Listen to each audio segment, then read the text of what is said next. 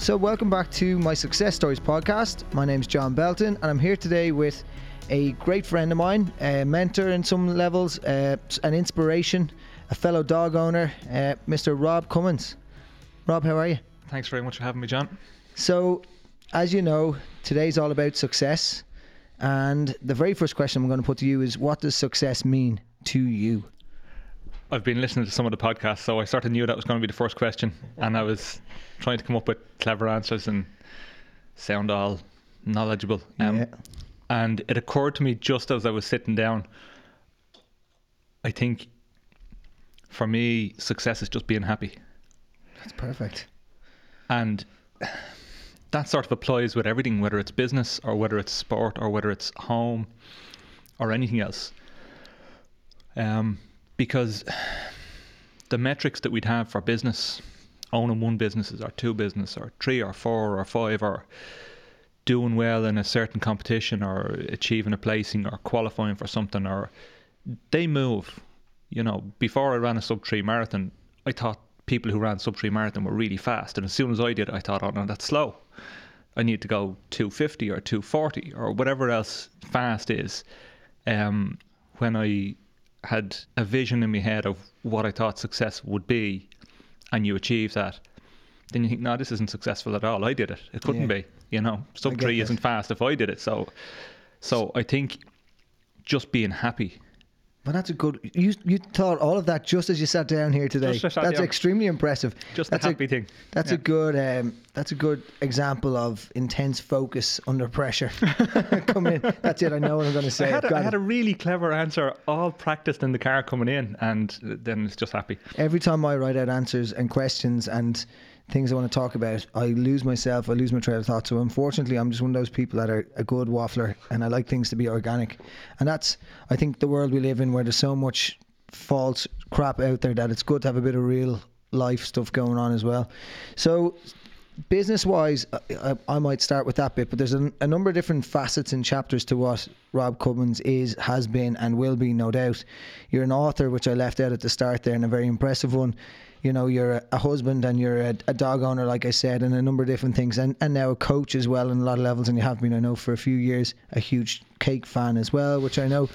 um, but but happiness is something that is very very important, and I'm going to push it here a little bit by asking is that because you've experienced unhappiness that you're feeling happiness it might sound like a very obvious question or that you want happiness to be to be your kind of goal for success Yeah, um, I think when I first discovered happiness was when I met Ashling, and that sounds funny Oh, because you know I was obviously happy before it. I'd been married and I'd had kids, and and you know when you get married, you get married because you fall in love or whatever else it is. Mm-hmm. But that ended up very badly, as sometimes marriages do, and I'd probably been unhappy for a long time and just assumed that that was a normal state of being. You go in, you do something, you're happy, you go home, you're unhappy, and things changed all the time. And then when I met Ash, I was just happy all the time, and I'd never experienced anything like that before in my life. And that went on for years and years, and, And it's it's still- Mm. it's still exactly the same. It's never changed. She makes me happy. I just look at her and I'm happy. And yeah, and that you know you can see that that resonates out so quickly yeah, and I didn't really know that that something like that existed.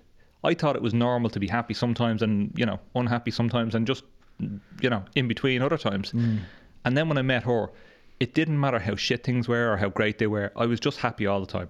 yeah the base And- level was always there Yeah, so I think that was definitely I've forgotten your question.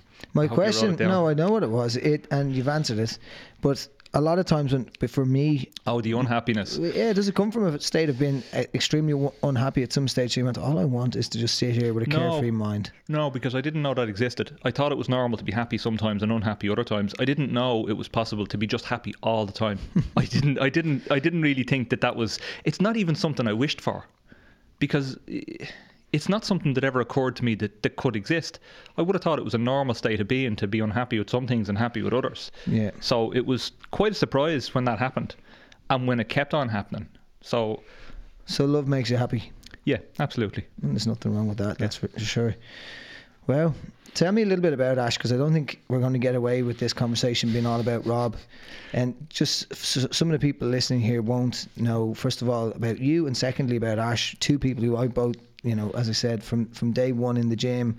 I actually first met Ash on a mountain run at one stage as she passed me by going up a hill and then again passed me out then a little bit later as I, I tried to catch her. We had a, ba- a good battle, which is about 10 years ago now, I'd say. Um, but tell us a little bit about Ash because she's a very, very impressive athlete in many levels, but a, and, and also a very impressive businesswoman and a very sound head, for want of a better phrase. Yeah, she's she thinks about things quite differently to anybody I'd ever met. Um, so when I met Ash, it was eleven or twelve years ago, maybe. We were out for a run with. Uh, I was out with a couple of lads I ran with. We met with Ash and her brother, and that was the first time I'd met her. Um, we ran together. She helped me prepare for a marathon, um, and I sort of discovered how how good a runner she was as I got to know her. She was an ultra runner. She had a lot of Irish records. Um, she tended to win more races than than not. Um, she had a gold medal at a, a European Masters Championship. She went on to win a lot more races and, and accomplish a lot more things. Where I was just an ordinary, average age group athlete. I, I, I wasn't fast, so I was looking at her and she was really impressive. You know, I thought she was very cool. and Um, still do. Yeah, absolutely. Yeah. Um, I think she taught me a lot of things about training and racing, but mostly about the mindset of it. Yeah. Um, she was very black and white about things. So there would have been a when you're trying to decide if you're going to do something. For example, the when we were expanding the business, I had a, a small bike shop Which before I met Ash, Yeah. And that was really small. It was like seven. was that? Because I was in it. It was in Clondalkin, in a shopping centre in Clondalkin. Yeah, yeah. And I it was small. It was, Was like bakery 700 or something before? That's exactly right. Yeah, and the tiles were probably still on the wall. red or definitely. something, yellowy red tiles or something. I remember yeah, something white and red. it. Yeah, yeah, Yeah, I do remember that. yeah. So it was small local bike shop, and as I got more and more involved in the sport, the business became more specialist, and we sold more and more expensive bikes. But it was a very typical bike shop. It was dirty and oily and greasy, and people used to come in basically on the reputation that we'd built from racing. We had a, a team of athletes who used to go out and win. We'd show up to the races. We'd have branded everything, flags and banners and vans, and and we looked like a big business. And then they'd show up in this pokey little shithole in Clondalkin, and they'd be sort of going, "Where's Wheelworx?" Okay. And the two images didn't really match. hmm And Ash said that when she came in, and she immediately said, "You need to change here, so it needs to be clean. People can't be coming in here in a suit and getting dirty. Mm-hmm. They can't be brushing off oily bikes and tripping over lumps of carbon fibre on the floor." So she came in and just started cleaning up and throwing stuff out. Which I found very emotionally difficult when she was, you know, she used to joke about the sound of bits of carbon fibre hitting the bottom of the bin and Oh. she'd see me cringing. Um, you know, I'd be keeping everything just in case I could use it someday. Um, and she just dumped everything that was old or, in, you know, that wasn't in a packet or wasn't wasn't immediately obviously good. And we started to grow the business when she got involved in it. Um, and we were approached by a friend of mine who owned a very big unit, and he reckoned that we could put a, a bike shop into it and that it'd work well. And I went down and had a look at it, and it's a huge unit. It was the one we were looking at was eight thousand square feet, so it was twelve or thirteen times the size of what we had. And I peered in the window; it was empty, and I just shit myself. I thought, I, I, I don't even know where I get the money to put stock into this. Never mind how to run a business that size. And I turned around and walked away from it. And we went back to looking for another unit because we'd outgrown the one we were in. And after a couple of months, Ash said to me, If you don't do it now, somebody else is going to open the biggest and best bike shop in the country and you're going to fucking kick yourself forever. You'll never forgive yourself that you've missed out on that opportunity. Someone else is going to do it and you're going to be stuck in this little shop forever. So I rang him the next day and went down and met him and did a deal on the unit that night. And we moved in a couple of months later. And eh, Ash would see things very differently to me. I thought I was the most important person in the business. She very quickly told me I wasn't. I was the biggest bottleneck in the business as, as she saw it. So if you come in, I'd sell you the bike, and then I'd order the bike and I'd process the payments and I'd go and look up the bank to make sure everything was right. And when the bike came in, I'd build it and then I'd fit you on it and I'd sell all the accessories and I'd do everything. And I wasn't very good at any of those other things. the account stuff and the, the administration stuff, I was really bad at Shane can relate over there. He's we're all, we all know that feeling. So, but I could sell. I could sell anything to anybody all day long. But the problem was, if I was in the building for 50 hours, I was only selling for five or six or seven because the rest of the time I was doing all the other stuff that I was useless at. So when we moved to the big business, we were all of a sudden under a huge amount of pressure. We had, When was that, Rob? What year? it was 2010. Oh, Uh, good time for it. Yeah, so the rest of the world was going into meltdown, and we opened a shop that had half a million euros worth of stock in it, and uh, the banks weren't giving out money, and we didn't have any. So we financed it in a in a sort of an unusual way. Um, the guy that owned the building is also a, a bike distributor, and he had suggested to us that he would give us a stock loan effectively. So he would mm-hmm. give us the stock, and we'd pay for it over a year and a half. And I thought, jeez, that's a great idea. I wonder would five or six other smaller distributors maybe go for that, and we could fill the place with stock, and we'd have enough to start. And I went and approached a few companies we were dealing with at the time, and they all said, "Yeah, let's do that." So we landed about it was probably close to a half a million euros worth of stock across the board from everybody in there with no money. We literally had, I say, we had about ten grand, and most of that was stock from the old business that came across, and probably an overdraft we didn't have anything um, to start a business that size. And we had to start paying for this stock fairly quickly because we had to pay for it between 12 and 18 months. We, had to com- we didn't have five years to finance this or anything like that. We, we were under a lot of pressure to pay it back. So Ashling's idea was that I should be on the floor selling every single minute that the shop was open. Mm-hmm. And I wasn't allowed to build bikes and I wasn't allowed to answer the phone and I certainly wasn't allowed to look after paperwork or order bikes or any of those things the stuff that I tended to make mistakes on. And a couple of things happened when we did that. I got a huge amount of practice at selling. And I was already good at selling. I could sell. I'd been doing it all my life. Yeah, because it was something you believed in. Yeah, but it was something that just came naturally to me. Yeah. Like Ash used to ask me, how do I do it? Somebody would come in looking for a tube and they'd leave uh, an hour later with a 2,000 euro yeah, bike. no, and it's happened to me every time. and she'd say, "How did that happen?" It's like I have no clue. They, I don't know. And I, I would I would genuinely not have a clue. They come in, I'd start chatting to them, they'd leave with a bike. And Ash sort of identified this. Okay, the most valuable thing you can do here is just sell, and then we'll teach people to do everything else. We'll get mechanics, we'll teach people to run the systems and all that sort of stuff. And she came from an industry um, where she was very good at implementing systems, and she put all those systems behind me, and that allowed me to go out. And we didn't have any staff, so it meant I was on the floor fifty or sixty hours a week at least.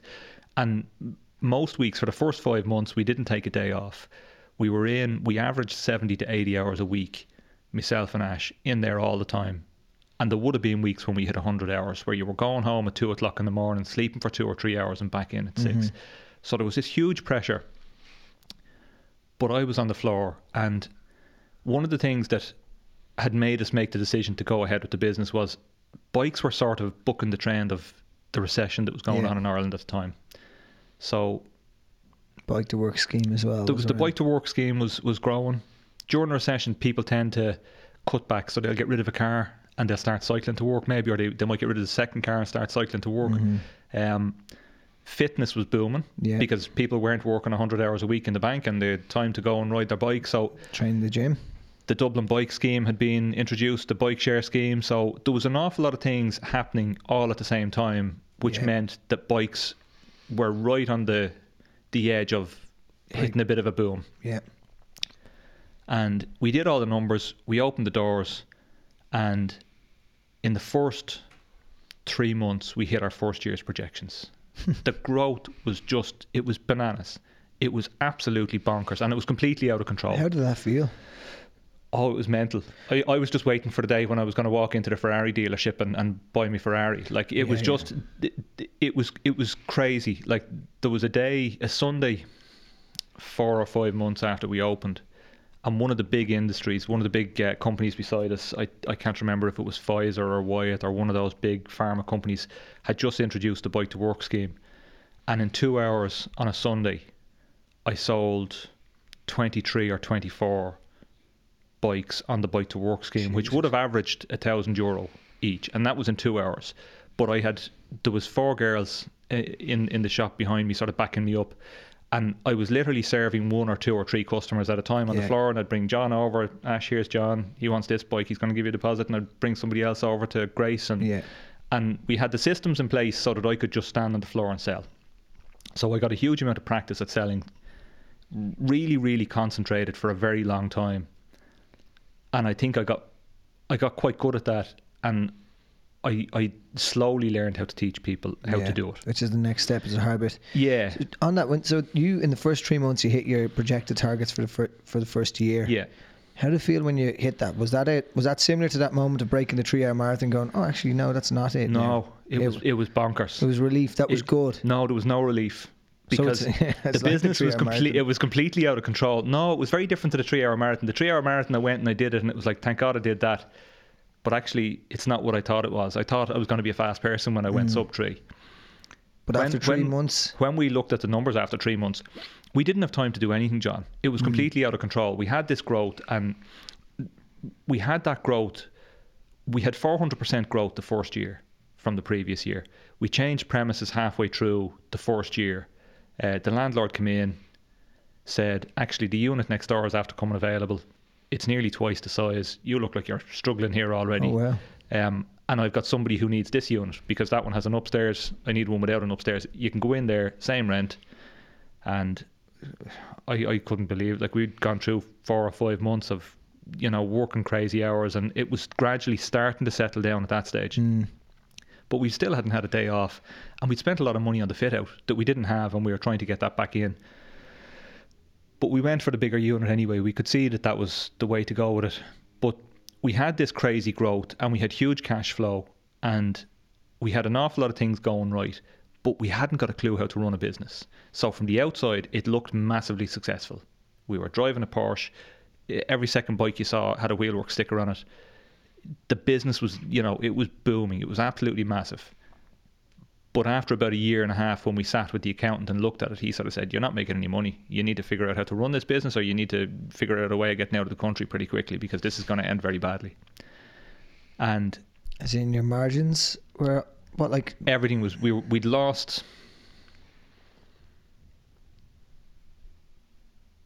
seven figures. We'd lost a lot of money in the first year. And we sat down with him and he said, This is really bad. You know, I was waiting for him to tell me I could go off and buy the accountants are Porsche. good at saying that, aren't they? Yeah. Had you not bought the Porsche at this stage? Maybe I had. Maybe think that's why maybe have. that's why there was a big loss at that stage. But yeah. um, I was waiting for the Ferrari. Um, so was. he had said, "There's something really wrong here. You're doing this turnover. You're losing a lot of money. You need to figure out what's going on." So we sat down with him, and, and he ran through everything. And I went back to the business, and I walked through the shop for the first time. I sort of walked through the shop and didn't just go in and start selling.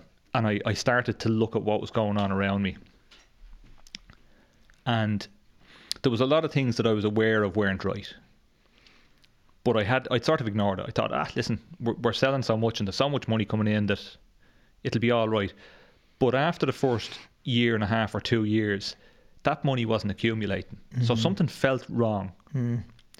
And I walked around that day with an A4 pad, and I thought, okay, I need to. It, was something that a, a guy taught me about 30 years ago. He came to work in, in a company that I was in at the time, and he came in to turn the business around and implement systems and all that sort of stuff. And he came in and he made a list of all the things that were wrong and that weren't working. And he showed me this list, and there might have been 20 things on it. And I immediately said, okay, I'm going to go and start talking to these people and doing that and changing this. And he goes, slow down. He says, if you start changing loads of things, people will get really upset. They Mhm. won't like it and it won't work. People will like be change. resistant to change. So you do one thing at a time. And I said, but we're losing all this money and these things are all wrong. And he said, one thing at a time and it's sorted in 20 weeks. That's less than half a year. And then the business is fixed and the systems are in place. One job a week. That's all you do. So I thought, okay, make the list. And I walked around and I, I saw products that weren't priced right, and I saw stuff in the stock room and in the warehouse that should have been on the floor three months ago and we didn't have on display. And and there was too many staff, and there was there was problems everywhere. So I made the list, and I went and sat down uh, in the coffee shop, and there was about 120 things on the list, not 20. And I, I just I was very much.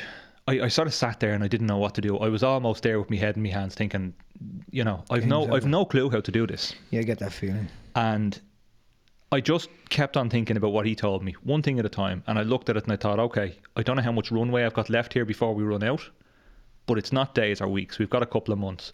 And if I can start knocking some of the big things off this list and just go through one at a time, I can probably get through the next year, maybe the next two years, because there was a couple of the things were really big. So I went back to the shop and I talked to Grace, Ashling's daughter, Yeah. who works in the business. And like Ashling, she's very good at systems. And I told her what the problem, one of the problems was that I had no clue how to fix. And I said, Do you know how to, to fix that? And she looked at it and she said, Yeah. And I said, Great, okay. Will you fix that? And she said, Okay. And I thought, I walked away from that thinking, Okay, that's this week's job done. And then I thought, actually, that's only one person in a building with, at the time, we probably had close to 30 staff there's a lot more people here could each be fixing a problem. So i went to our workshop manager and our office manager and went to each of them and said we're going to fix this problem and this problem. And then i thought i'll go off and do one. And then i realized actually that's four things i'm going to get fixed in a week. I'll fix one and each of the heads fix another. And we started working on it like that. And it took it, it took that sort of learning that discipline because I'd be very in I wouldn't have that sort of discipline naturally. It doesn't necessarily the systems don't come naturally to me. Yeah. Uh, Ash often jokes that I'll run the, the business on the back of a, a napkin or a cigarette box. I'll just take the notes and you know I'll sell a bike like that and then hope that the customer shows up on time and hope that the bike is ready for them when they when they do. I get that. Um, and I sat down with the accountant the following year and I went into the meeting all ready to be told we'd fix things and, and he looked at it and went, What the fuck are you doing? You're losing money. And he'd forgotten the previous year's meeting. We were mm. still in business and, and and the losses were smaller but they were still very big. Oh they were they were still very big losses. Mm. And I was looking at it going, Jesus and I went through all the stuff and he said, Yeah, no, you need to fix more. And at the time that I was walking in, I thought I'd done as much as I could with all those big low hanging fruit jobs mm-hmm. and at the start. And I had to go back and do them all again. I had to cut more costs, I had to improve margin, I had to figure out ways of doing those things without any capital, without do more with less. And I didn't really know how to do it and I didn't think it could be done. And I had to go back and start all over again. And that would have taught me after doing it once and thinking it's good enough, I realised that good enough good enough isn't good enough. Mm-hmm. When it's right, it's good enough. And that was when that's when you stop trying. When it's right or when it's perfect, that's right. But good enough Just doesn't cut the mustard. no, it doesn't. Because if you can get it good enough, you can go a little bit further and you can get it right. Yeah. And you can't hand something to a customer that's ah, that's good enough. If it's not good enough for me to ride or for me to have, and if it's not perfect, it shouldn't leave the building. You should spend that bit longer on it until it's right. Mm-hmm. And we don't always achieve that, but you should always strive to have it program right. of excellence. Yeah, and and going back to second year and doing all those things, we went to him the third year, and we had it to a stage where we had a very small profit. Mm. But those two years would have taught me Crucial. a huge amount, and I'd look back on that as being the most valuable thing that has ever happened to me in business. The The when- adversity. yeah, when things really go to shit, you know. You have years when you make money and things are easy, and you go and buy the Porsche and it's it's fine, and and things come easy, and then sometimes things are really hard. Mhm. But it's when they're really hard that you learn. yeah, absolutely. And it's the same with training. It's Yeah. the hard training that makes you fitter. When you just go out and ride your bike and stop in the coffee shop and pedal around in the sun, you don't get any fitter. Yeah. Well, I get that. No, I, well, you maintain. exactly. You don't improve. So let's take it back a step from all of that because I know you're saying you didn't know anything about business or you didn't know about systems or whatever else that was. But where did you get this? Like, when did you decide you want to get into business? uh, I, Have you always wanted to work for yourself? I I always wanted to be the boss. It really it really grates on me when I'm told. You're still not the boss because Yeah, Ash is the no, boss. No, I know. Yeah, well, when Ash is in the building, I pretend I'm the boss. when when she's there, I, I, I know she is. Um, my dad had his own company, so I always thought, okay, I want to be the boss. But it really grated on me to have somebody tell me what to do, stupidly. Mm-hmm. But it, it drove me completely bananas. Um, and most jobs I found that I, I found it very difficult to have somebody above me telling me what to do. If somebody asked me, I was fine, but I, I always had this thing about authority. I wasn't great with it. Um, I left school early. I didn't have any qualifications. I went and started work, and I thought I knew everything. I thought I could do it my way was better than everyone else's way. Um, and I eventually landed in a job that I really, really enjoyed. I was working in the motor trade. Um, and I was working for a, a guy who owned a number of shops, and I was helping him with the re- retail side of things, and I really, really liked it. And we had a disagreement about what I felt I was worth and what he felt I was worth, and I just felt I couldn't live on what you, what he was paying me. Um, I had a, a kid at the time, and I wanted more money than he was willing to give me, and that was really the the impetus that pushed me to to go and and take the, the step. But it had always been in the back of my head. I always wanted to work for myself, so I, I I was working for him in his retail business, and I was implementing new product lines. And he had motor factors, and one of the product lines that I started to implement was uh, bicycle accessories. Mm. And when I was down with the wholesalers, I was looking at the bikes, and I was thinking, I like bikes, and Yeah. I could do that. So was this at the stage where you were 20 or 40 smokes a day? Yeah, yeah, absolutely. Yeah, I was. We used to smoke behind the counter when we were dealing with customers. So That's- and you still managed to sell stuff. You really were a good salesman if that was the case. yeah, and that was the, the the culture back then. Like back in 96, 97, 98, it, it was normal to smoke everywhere. You smoked in restaurants. You smoked in probably smoked in cinemas and airplanes, and Mm-hmm. um, and you certainly smoked in the motor factors when when the mechanics were coming in When and probably smoking as well. When there was petrol and oil all over Makes the place.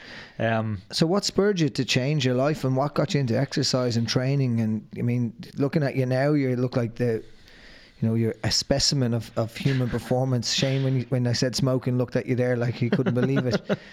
Uh, um, wh- what what caused that change? Was that a, just out of a habit, or was that a bet, or was it a? No, I I really hated smoking. I hated how I felt with it. Um, I smoked an awful lot, so I probably had a very accelerated. I had the negative side of it accelerated. So if somebody smokes five or ten cigarettes a day, it might take them twenty or thirty years before they feel really bad. I smoked two to three packs of cigarettes a day when I was in my early twenties, so I felt really bad all the time. I was tired all the time. I was sick all the time. I'd have the flu or colds. Um, I was I, I couldn't walk up the stairs without being out of breath. I was really unhealthy. Every day started off. Uh, I'd wake up, I'd have a cigarette, then I'd go to the bathroom, and I'd spend the next ten minutes coughing up brown and black Okay. rubbish out of me. So it was extremely unhealthy. And that's and- when you decided something needed to change. Well, it. I tried several times. I tried all sorts of things. I tried the nicotine patches. I tried all those things, and nothing worked. I couldn't. I couldn't stop. And I sort of thought that once you were a smoker, you were a smoker for life. And I opened the, the business, the bike shop, in August, and things sort of reached a, a peak around Christmas. Um, between you know drinking at Christmas and smoking too much and I felt really bad and, and went into a bookshop one day looking to see if I could find a book about giving up smoking. And I discovered a book by a guy called um, Allen something, I can't think of his name now, but it was The Easy Way to Stop Smoking. Um, very famous book. Okay. Allen Carr, that's the one, yeah, yeah. so, very famous book. And ironically, Allen Carr died of cancer, but he discovered a way of teaching people so that they, they, they could stop smoking. And I read the book, and within about two or three days, I could feel it working.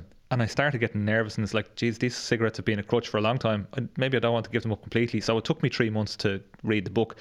And at the time, I you wasn't doing any really sports. slowly. Read it really slowly. at the time, I was a voracious reader because I didn't do any sports. So are. I'd read a book in a couple of days, Mm. and all of a sudden, I'm, I'm reading, you know, a page a night.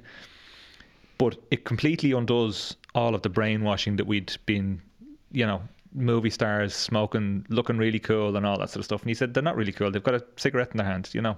And I think that's really driven home to me now when I see somebody walking around along with one of these vapes, and it, they just look completely ridiculous. Completely. You know, there's nothing cool about it. Whereas, you know, Do you twenty vape? or yeah, twenty or thirty years ago, they made cigarettes look really cool because the movie stars used to do it. and You used to see them, but again, it was only a way of brainwashing you to Mm-hmm. think that cigarettes were cool, but they weren't. So exercise then was your catalyst once you got that three month period of reading the book out Yeah, belt. I, I read the book, and the young guy that was working for me uh, had been at me to come out mountain biking with him. So I bought myself a mountain bike as a an incentive to stay off cigarettes, I suppose, and as a, a reward for quitting. And I went out mountain biking with him, and I was so unfit; it was just a complete disaster.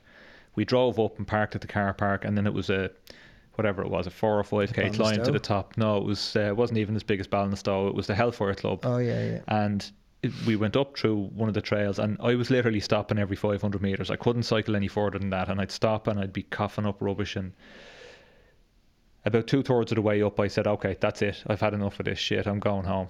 This is the stupidest idea I've ever had. It's you know. And he said okay listen we'll go up a little bit further and we'll go down. Instead of going back down the fire road that we've come up we'll go down the single track trail. We'll go down the mountain bike trail and I said okay and we went up and he turned down this trail and I followed him down. I, I couldn't stay with him, but it was just the most fun I'd ever had. It was incredible. The adrenaline rush was unbelievable. And we got to the bottom and I immediately said to him, let's go back up and do it again. And again, it took me an hour maybe to get up to 5k and we got to the top and we did it again. But I was completely hooked. I loved it. Um, and I did the mountain biking thing for a couple of years. Um, went and tried a race and came last and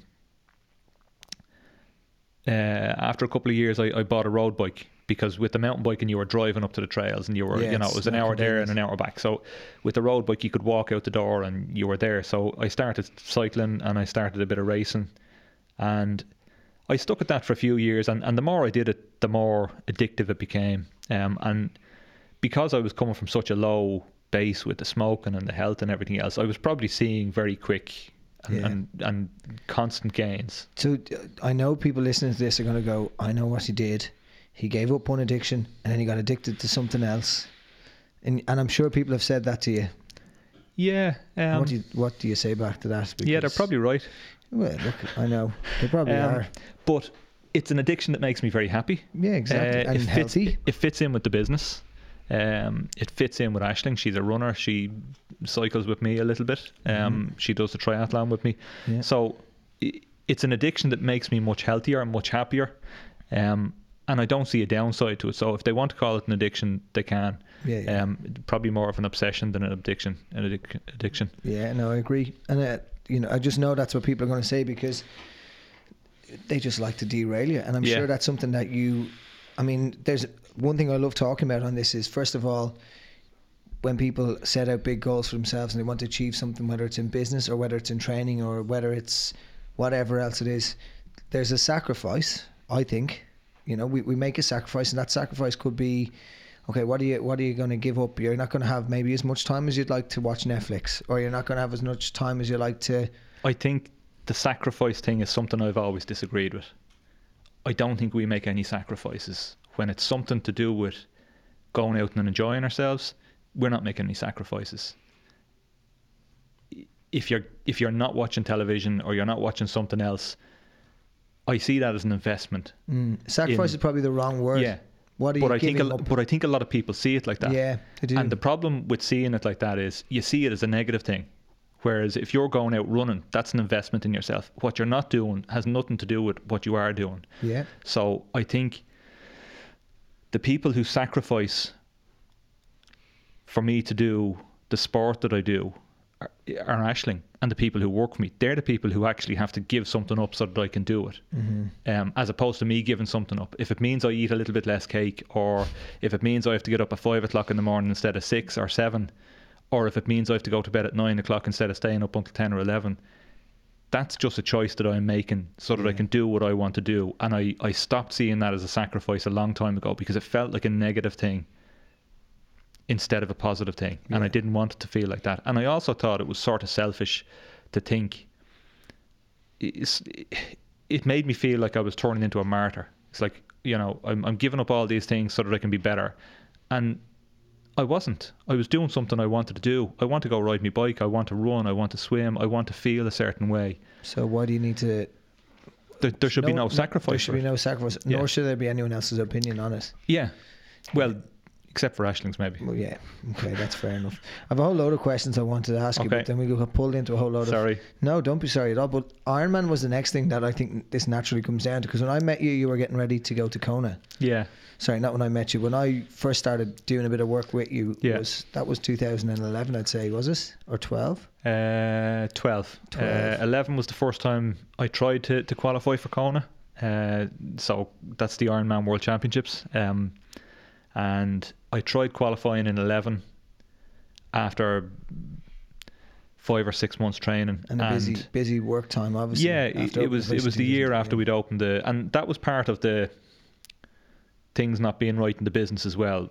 When I started training to try and qualify for Kona, one of the things with that is there's a huge amount of training, and it definitely takes from other stuff. Yeah, the Um, business as well. you don't have the energy and the mental capacity just because you're so tired to deal with things Mhm. that you should be dealing with. And I made that decision. I Yeah. knew the business is going to suffer. Am I willing to do that? Yeah, I am because I want this over it here comes more. back to that. What are you going to give Exactly, And I yeah. know that when my training's going well, I have this, which I have to retrain out of my head every now and then. But I go, hold on, I'm training well. Business must be going Yeah. bad. There must be Yeah. something wrong here. you gra- you do get that balance better. Yeah. I have that balance better now in in the training and the work balance. Um, that's not to say that I'm training as well as I was back then. I'm not going to know that until I race next year. Mm. But I think you do learn how to balance those things better. You learn how to run the business more efficiently, and you'll maybe learn how to train more efficiently as well. Yeah. So That comes with adversity of crashing out, burning out. When I met you, Yeah.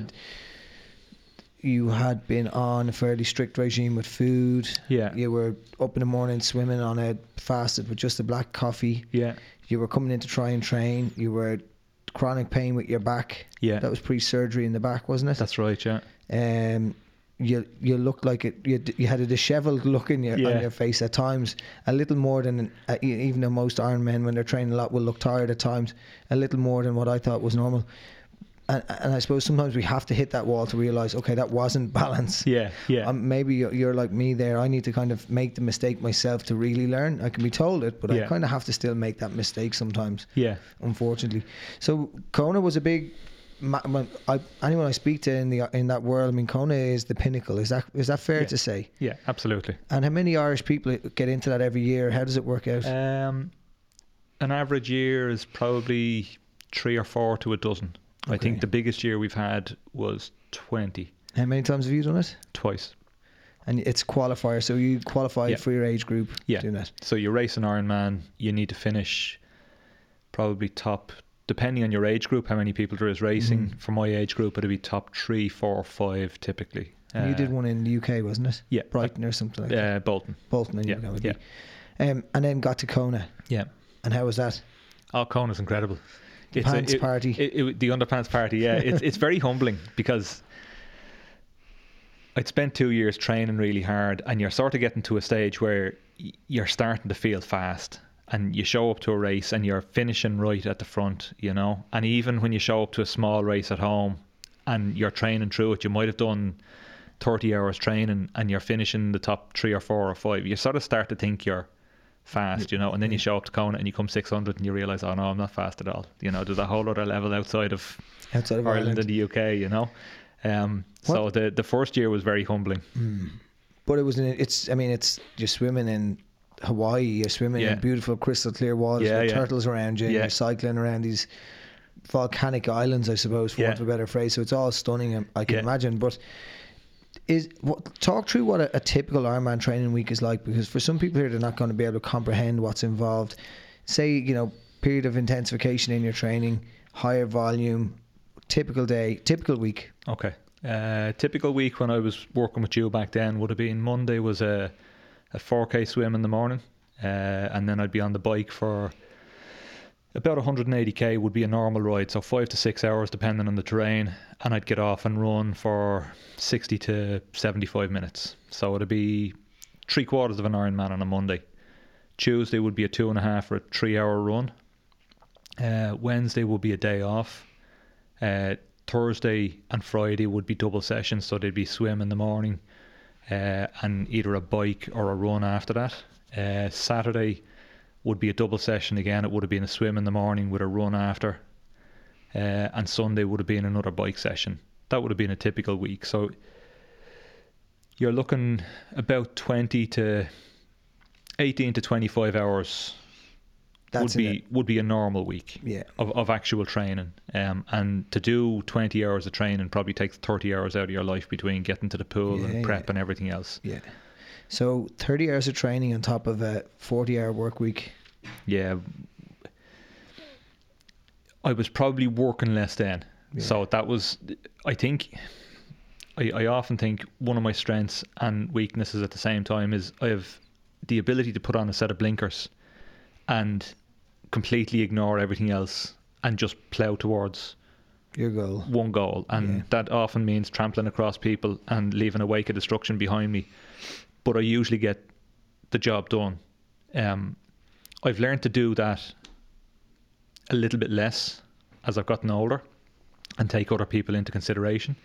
Um, but it was definitely very helpful with things like dealing with the problems in the shop and learning how to grow that. You just switch off everything else on the outside and you just plow towards something. And the same the for. Mm. yeah, and the same with the Kona thing. It was it was a case of I wanted to do something that was very difficult, so you just put the head down, but everything else suffered around that. So, um, at the time, I was probably working thirty hours a week when I was at that very heavy training load. But then when the load would lift, I'd be back in 50, 60, 70 hours a week dealing with the mess that had built up over the three or four months or the five months leading into the race.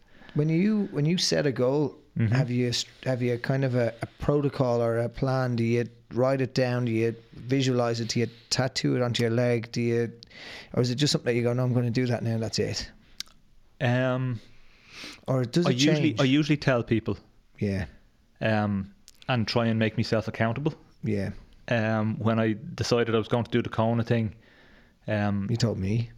yeah, but before we got to you, there was a there was a, a there's a woman who runs a a magazine in Ireland called The Outsider. Oh, yeah. Um, Roisin was the editor at the time, and Roisin contacted me. She wanted to interview Ashling, and the conversation went something like Ashling had been winning races and stuff, so she wanted to interview her. She'd done well in maybe the European champs, or I can't remember what the race was. But it was probably some of the ultra stuff that really held the the attraction for them. And I says I'll be there as well, and I you know I can chat to you. And she said something like, "Oh no, we just want fast people or something." Good people. I'll fucking show you. So it was that was around the time that I'd been thinking about the Kona thing. And I said it to Ash, I said, Do you think I can do this? You know, because at the time I was a very slow athlete. You know, I'd done two Ironmans and I'd finished 950th and 1050th or something like that. I was nowhere. You know, I'd done one and finished near the back and I'd, trained like crazy and did another one and still finished at the back. And it's like, okay, I'm, I'm just slow, you know? And I said it to Ash, I said, Do you think I can actually do this? And she said, Yeah, I definitely can.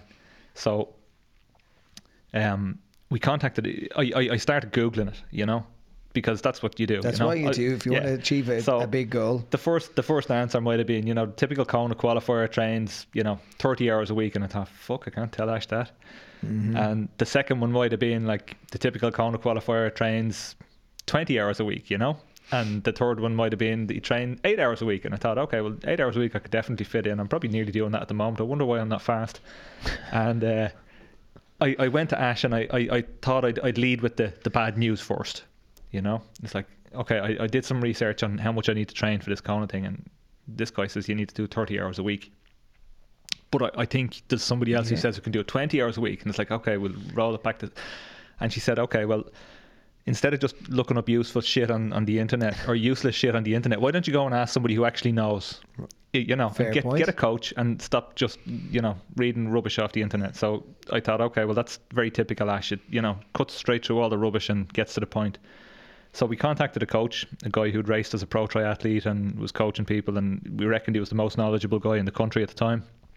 And uh, and we asked him, could I could I qualify? Did he think I could qualify? And he looked at me and he went, no. You're slow, man, you know, because he knew me, he'd seen me racing, you know, and I wasn't any faster at the, the short stuff than I was at the, the long stuff. Same and I was really disappointed because I thought, you know, Ashling said yes, so everybody else is going to say yeah. And he said, maybe if you spent two years and gave up the rest of your life, you know. So I said, well, do you know how to coach somebody to get them to Kona? And he said, yeah, of course I do. And I said, will you give me that plan? Just give me the plan, and if you break me, I'll take responsibility. If it doesn't work, I'll take responsibility. And he looked at me and he was really dubious, and he thought, oh man, this is just going to be a mess, you know. But he agreed anyway. And the first week's training he gave me, the first eight days was 30 hours. Oh. Like I'd been doing six hours a week leading up to this and thinking I was just training. to break it. And I thought he's either trying to make a point and break me and be done with this stupidity, or this is actually what's required, you know.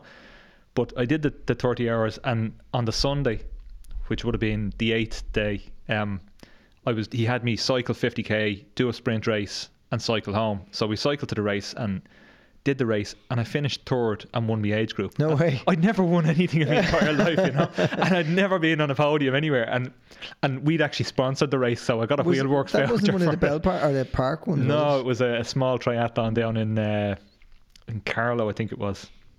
Brilliant. But I, I won a Wheelworx voucher well because we sponsored the race.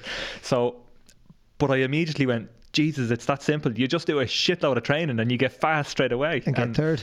And uh, and the the problem then was that was actually what was required. 20 plus hours a week was what was re- required, especially on the short scale that I'd given him. I told him we wanted to qualify that year, you know. Um, but I just kept falling apart. I do two or three weeks like that, and I'd be so fried I wouldn't be able to get out of bed. Like I was really screwed up. I was destroyed. I would not be able to get out of bed. I wouldn't be able to do anything for two or three days training, and then when I'd come back, it'd be I'd go out and try and run, and I'd last 15 minutes, and I'd walk home, or it was just a complete disaster. Mm. And then I'd get going again, and then I'd be flying, and so, in answer to your question, sorry, getting back to your original question, once we'd started, I rang Roisin up and I said, I have an idea. I'm doing this, trying to qualify for the Ironman World Champs thing. I'll write you an article or a series of articles. I'm going to do Ironman UK in the summer. Are you interested in carrying that? And she said, Yeah, that's a great idea. So, I, I wrote a, a series of articles for Roisin in The Outsider, tracking Your training. the, the training. So yeah. that made me very accountable because that was going out. Is that to, where your blog started then? that um you're yeah that would have been now, yeah you? that would have been the original blog yeah Yeah. yeah so because the blog's brilliant. yeah, you're a, a man of many talents. The author piece definitely comes into it as well. Um, um where when did you release your book? Two uh, two years ago was it? two years ago yeah December two years ago Uh, what's it called? Chasing Kona. Chasing Kona, Chasing yeah. Kona. It's a great book, and I've I read. I would say probably at the same rate that you read your giving up cigarette book, but I've read, read most of it, um, and it is a fantastic one. And for a while, I went. I was inspired to do an Ironman, but as I look at the volume of training in it, I know it, I'm not prepared to make that sacrifice just yet. Um, because we could talk for hours, I think the two of us could get stuck into this now and start talking about the, the big ins and outs of, of the training. Let's skip on a little bit from there to what you're currently doing now because your Instagram feed, first of all, you're constantly selling bikes because that's what you do, and I can see them. You're not even selling them, you're putting pictures up, teasing all of us, yeah and we're inevitably then going to go and buy them. But secondly, how many dogs currently are in your house? I- Ashling's immediate answer to that question is we own three dogs so that we don't look like mental people. um, Yeah. but we foster Ashling got involved in fostering pups for uh, a rescue uh, a couple of years ago now. And if you have to stop and count them then it's probably a bad thing. I'd say there's about 10 including our own tree there's a couple of pups that are short term there's a couple of longer term ones there's two or three of them due to go after Christmas. Because when I'm for, when yourself and Ash came into the gym originally, Bella was in there and Ash was afraid of her life. Yeah. And to this day, she would still say she's afraid of dogs. Is Yeah. that probably? She She's is a bit nervous. better now, She's I would nervous. say. Yeah, she's nervous about dogs. Yeah, So yeah. nothing like exposing yourself to your fear. Put absolutely, yourself. yeah. Just get ten dogs. But that'd be very typical of Ash. Yeah, you know, it, Does, doesn't matter that you're afraid of something. You do it anyway. exactly. And but that's a very inspirational thing to do. To sit like you're given. uh, Did you move house more or less specifically to, to be able to handle more dogs, or was that just by Pretty- chance? Yeah, no, that's that's.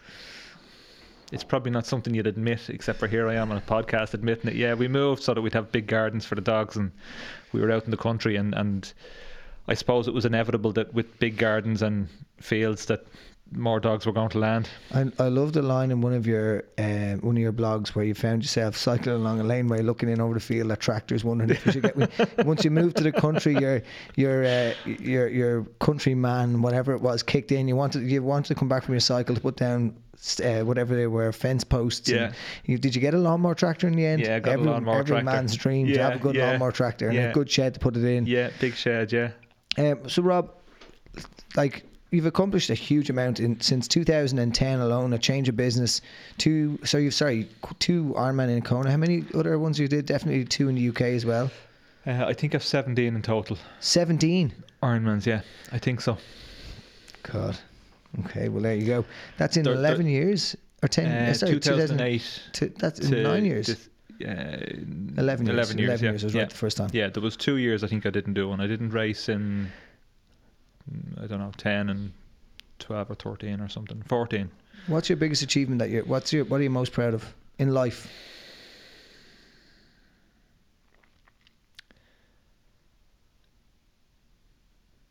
I don't know. I I like the shop.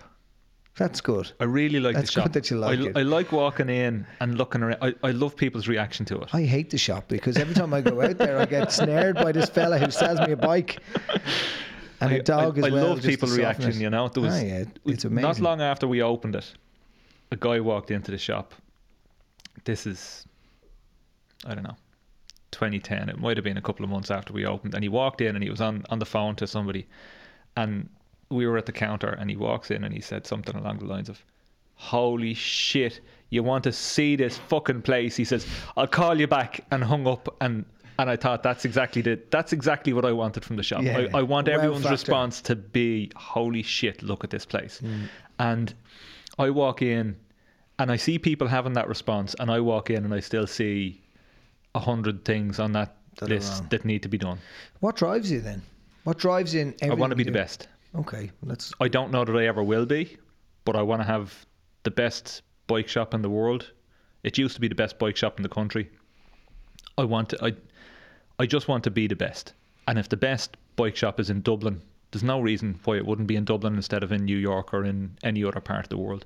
I want to be the best and i don't know that i'll ever get there but that's what i want. That's what you're striving for. from a business point of view um, i used to think i wanted 20 bike shops but then i'd never get 20 problems. well i'd never get to ride them then yeah. so I think a a friend of mine said it to me years ago when I was looking at expanding into multiple units, and he said it it was similar to what you said about the blog. He started reading the blog, and he said we'd be out riding on a Sunday, and we'd go in for a coffee, and some some weeks the conversation will come up about Rob's blog, and he says we're all similar. We're all businessmen. We're in our fifties and sixties. We've plenty of money. We've successful businesses. He said we all want what you have. We all want to be racing Ironmans two or three times a year. We want to be in Kona. We'd love that. That's the dream that we have. Mm. And he said, if you open a second or third or fourth shop, You lose. you're it. going to be where we are in 10 years looking at somebody else who's racing Kona. So what do you want more? Do you want to be an athlete or do you want the big business? Is that a battle for you? Yeah, absolutely. Yeah, same. And the, the day he said that, I immediately thought, okay, that's it. I'm walking away from that. And we'd progressed that quite a long way. We'd, Mm, I we'd remember that. and I walked away from that. I decided, no, I want to have the lifestyle of riding and swimming and running.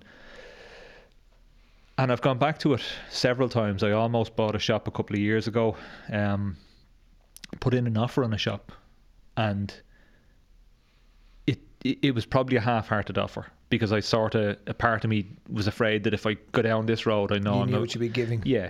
So there is always that drive to grow the business that way. Um, but I think instead of having that grow, instead of having that drive to just grow it, I want it to be better.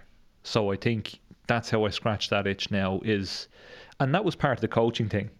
Because the coaching thing was something that I decided to start as a business because I could control how big it was. Mm-hmm. It wasn't going to be like a shop that I needed to have staff in or 20 staff or 20 shops or anything else. It was something that I could decide I'm going to coach five people and I'll get me kicks out of that or I'm going to coach 15 people and I'll get me kicks out of that. Yeah. But I can I can I can grow it or shrink it and I, I can make it fit into my life. Okay.